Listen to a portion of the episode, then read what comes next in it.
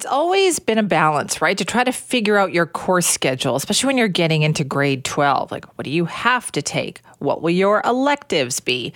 There's something new on that mandatory list this year, too. It's Indigenous Studies, a course that has been years in the making. And we're going to learn about that process now and what's in this latest course. Joining us is Jo Chrona, who's an education consultant and author of Wayi Wah, Indigenous Pedagogies, and Act for Reconciliation and Anti Racist Education. Jo, thank you for joining us. Oh, you're welcome. I'm glad to be here. Well, how long has it has this kind of course been in the process?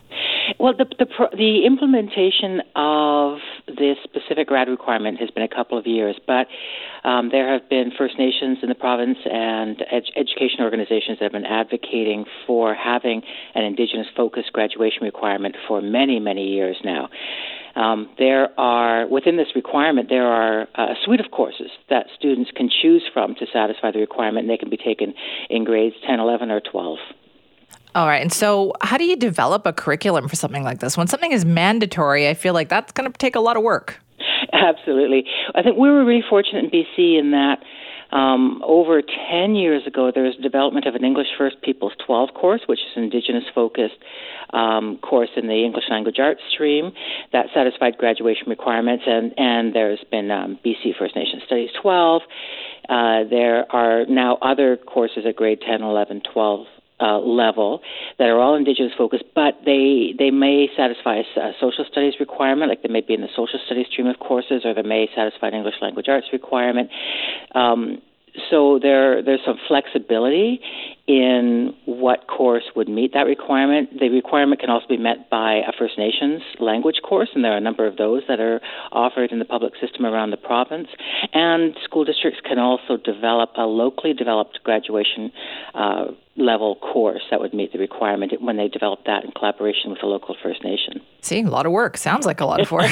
so, can you explain to me here, Jo, what, what will somebody learn? What will a student learn taking this course? It, it depends. It depends which course they take for the requirement. Um, so, for example, if they take an English, many school districts right now are offering the English First Peoples 10, 11, or 12 as, as the option for students. And there they would learn all the skills and competencies that you would take in, in any other English language arts course, but you'd be focusing on authentic Indigenous literatures, oral and written, visual. Um, so, what's really exciting about this is it's not um, relegating this learning to like a history course. It's not relegating it to any other specific type. If you're, if for example, students are taking the English Language Arts 10, 11, or 12 course, they would be learning about you know the history of this country through um, different stories um, of of Indigenous peoples across the country and across the continent. But they'd also be learning about the contemporary context of BC and Canada. And, and that's a really important piece because that's going to help us take good steps moving forward in the future as well. Yeah. So, Jo, what do you think the result of this? How will we benefit from this? Oh goodness. Well, one of the things um, I think that's that's part of the, the understanding of why this is important is it helps address the gap that has been in our education, K to 12 education system, and, and most post secondary systems, you know, for decades and decades. Um, what we don't want is more learners coming out of our K to 12 system without the the knowledge and understanding, the breadth of knowledge and deep understanding of Indigenous peoples in this province and country. That ha- that happened for so many of us coming through the K-12 system and, po- or, and possibly post-secondary systems as well. And and when we think about you know the impact of our education system, the more knowledge and understanding that learners have when they leave it, you know, the better our larger society ends up being, and the more um, I think the more we are able to move forward in a really good way uh, with reconciliation in this country. Is there a way to tailor this course so that different students in different parts of the province will learn about the Indigenous people in those areas? Absolutely, yeah.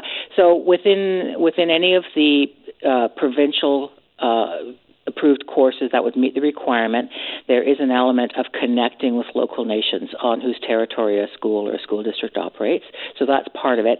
And then if a school district or um, an independent school decides to develop a local locally developed course that would meet the requirement, that course has to be developed in collaboration with the local First Nation. so that um, we're ensuring that the priorities of the local nations are reflected within those courses as well. It does feel like this was a long time coming, doesn't it, Jo? Like I'm thinking oh. back to when I was in high school, and it was always like we don't, we didn't really learn a lot about our history. Absolutely. You know, we've been we've been talking about for a number of years since the, the Truth and Reconciliation Commission. We've been talking about reconciliation through education, and there have been movements within BC, BC's education system. You know, uh, an increase in Indigenous perspectives and content within the curriculum but it's still kind of a little hit and miss. And and you know there have been elective courses available. Like for example, the English First Peoples course has been um, a provincially recognized course, meets graduation uh, requirements, meets post-secondary entrance admission requirements for about over 12 years now.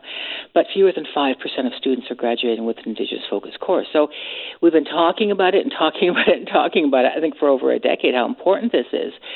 But we had to get to a place of saying, you know what, it if this is important, then it needs to be reflected in what's mandated in our system. And is this something that is already reflected at the post-secondary level, for instance?